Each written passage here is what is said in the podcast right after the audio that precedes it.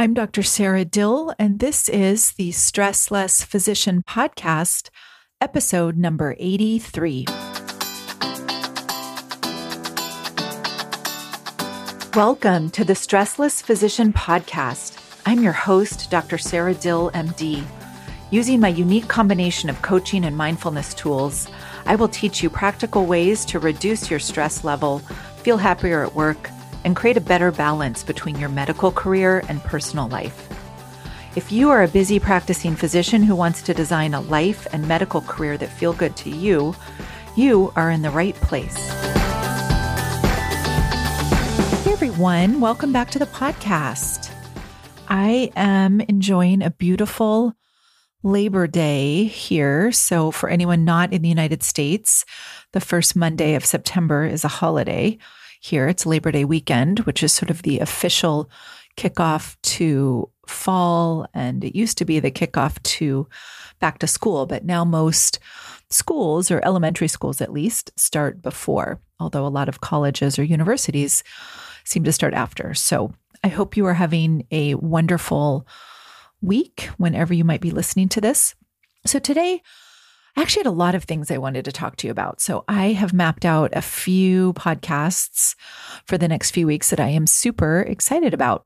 But today I wanted to start with something that I know I've touched on before in the podcast a little bit differently.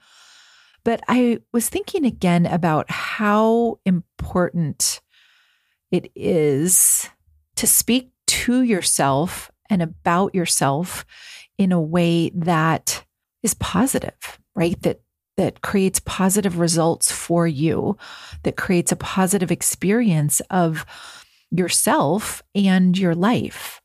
So that's the theme of today that how you speak to yourself and about yourself, how it matters, why it matters, and maybe this will provide the opportunity for you to really notice how you speak about yourself in front of others and to yourself, right? In your head and maybe out loud, and start to notice the results for you and start to maybe get curious about how changing that dialogue, changing the way you speak to yourself and about yourself, both inside your head and outside in the world and to other people or in front of other people, how that might be a positive change for you if you decide to change it. So, to start off, of course, all of us, no matter who we are, right, we all talk to ourselves in our head. we may not physically talk to ourselves, although I must confess that I do tend to talk to myself out loud. I think it's because I've lived alone for a long time. And then I've had a dog for many years. So I do have a bad habit sometimes of just talking to myself out loud, but it doesn't really bother me.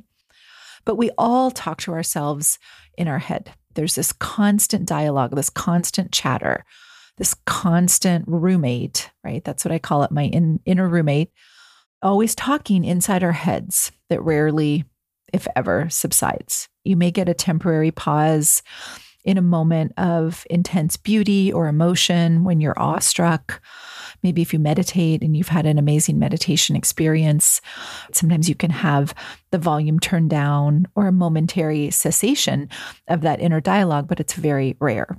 And so I just want to remind us all that that little voice in our head is always going to be there. It's going to be with us through our whole life. We are always going to be keeping ourselves company. Are you good company to yourself? Right? This is one of the reasons why it's so important that we check in. And if we need to, we learn to talk to ourselves with kindness and respect and affection. And we don't put ourselves down or beat ourselves up. We aren't mean to ourselves, right? We don't denigrate ourselves or trash talk ourselves. The way we talk to ourselves and the way we talk about ourselves is the fundamental factor, I would argue, in shaping who we become, who we are. The way we talk about ourselves influences not only how we feel about ourselves, but how we feel, right? What we believe about what we can achieve. It also influences how others view us, how we are viewed by the world, and then also how we interact with it. So it's not only our internal experience of ourselves and our life, but I think it has a huge role in our external experience and how the world views us. Because as you know, as I've talked about on this podcast all the time, it's how you think about things that determines how you feel about them. So, how do you think about yourself? Right? I really want you to think about that. You don't have to tell anyone, but if you were going to list sort of the top things you think about yourself, what would they be? And notice how that makes you feel about yourself. And sometimes you might notice that it sneaks out and this is what I notice a lot, especially when I'm at work in clinic or when I'm just hanging out with friends or even my boyfriend, right? Even people that I think have a very healthy self esteem, sometimes they say things about themselves that I just notice, right? Like, oh gosh, it was so stupid. Gosh, I was so dumb to do that, right? That might be an example. Or gosh, that was stupid to say. Or wow, I didn't do that very well. I wasn't very smart about that. That was a real loser move, right? These are things I hear. The other day, one of my medical assistants did something wrong with our autoclave. And then out loud in front of anyone and everyone, she said, God, I'm so stupid. That is a peek inside her inner dialogue. I know I'm not her coach, but I did correct her and say, Of course, you're not stupid. We all make mistakes. Don't talk about yourself like that, which was not my business. I know, but I try to encourage people to revise that when I hear it, or at least I take notes on it. Do you say that about yourself? I will say that I don't do that anymore. I certainly did for many, many years, but I honestly don't talk badly about myself, not out loud and not in my head. It doesn't mean that I might not say something about making a mistake, right? Or wishing I had done something better, but I never call myself stupid or an idiot or a loser or a failure. I never beat myself up.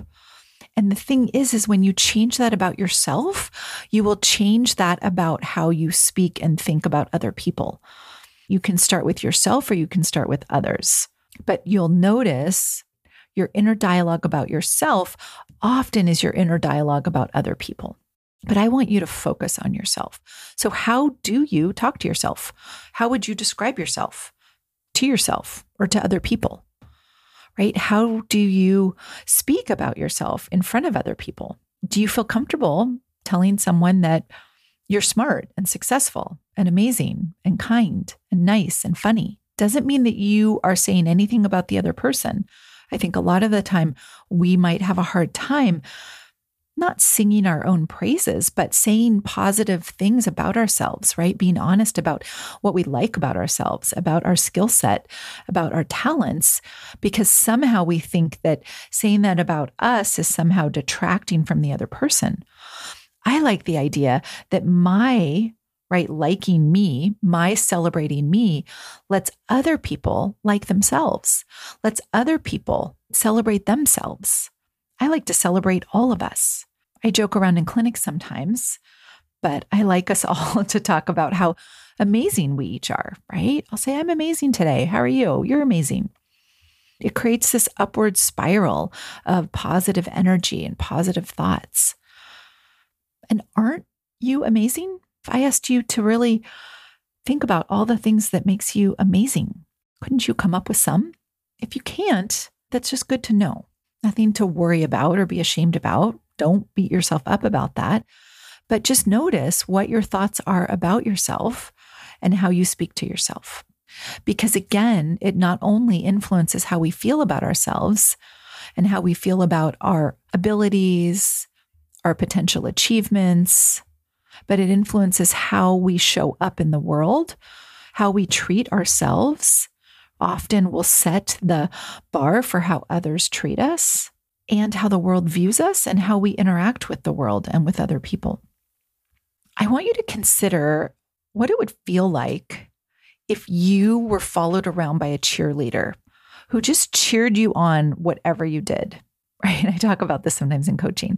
I actually sometimes do this for myself out loud. It might start with getting up on a day you don't want to get up. or going to work when you don't feel like going to work, or paying bills or doing taxes. If you were like, way to go, that's amazing. Look at you getting up, doing things, going to work, taking care of patients, paying your taxes, doing the dishes, way to be an adult, way to get things done, way to show up, way to take care of yourself. What would it be like if that was your inner dialogue? I don't believe that we can just make ourselves think certain thoughts, but we can certainly learn how to disengage and unhook from the unhelpful, maybe mean thoughts about ourselves in our head and start to cultivate more positive ones. Finding the things that we would praise in other people, right? Finding what we appreciate in others in ourselves, noticing that as well. So it doesn't mean that you can automatically delete your standard thoughts, right? Your inner dialogue, but you can sort of stop reinforcing them, stop pushing them away, stop giving them a lot of energy, and start really cultivating a more positive thought process about yourself and to yourself and how you speak about yourself. It doesn't happen overnight, but this is something you can absolutely 100% do. I have done it. I've had clients make this switch. The switch is everything, right? When we genuinely like ourselves and think well of ourselves, it trickles out into so many other things. And the other thing it does is that it allows us to feel more comfortable with taking risks because we know we aren't going to beat ourselves up about potentially not achieving our goals, right? With quote, failing to meet those goals. And I'm actually going to talk about that in one of my next two podcasts is about intentionally cultivating more risk, not trying to stay safe, but actually trying to cultivate discomfort and be a little bit more of a risk taker intentionally. And if you know that you are always going to be talking to yourself in a positive way, in a good way, in a loving way, in a kind way, in a supportive way, if you're going to be cheering yourself on always, then seeking out risk, seeking out what you're uncomfortable doing, going after big goals or deeply held values and dreams doesn't seem quite as scary. So that's the other benefit to why it matters how you speak to yourself and about yourself, both in your head and out loud. So today I'm going to keep this short and sweet. I want you to really think about how do you talk to yourself? Do you say things like, wow, that was dumb. That was dumb of me to say. That was really stupid. Why did I do that? Would you tolerate that in someone else? If someone else was like, wow, that was stupid. Why'd you do that? Typically, the way we speak to ourselves is not how we would tolerate other people speaking to us. Let's change that. Let's speak to ourselves in a way that's loving and kind and compassionate and generous. Maybe it's funny. Sometimes I like tease myself a little bit, but kindly right? Can you start to cheer yourself on? Can you have that little voice in your head be a cheerleader for you? Not someone nagging or pointing out all the flaws and problems and mistakes that you're making. Think how much more enjoyable life can be if you are good company to yourself in your head. Okay. If you want help with this, please reach out. I am always available and I answer all my own emails. Sara, S A R A, at Sara Dill, S A R A D I L L dot com. I hope you have a wonderful week and let's start cheerleading ourselves and others. Talk to you soon. Bye. If you are a busy practicing physician ready to start feeling less stressed, enjoy work more, and learn how to create a more balanced and sustainable medical practice and life, sign up for a consult call with me at saradill.com. That's S A R A D I L L.com. It would be my privilege and pleasure to work with you.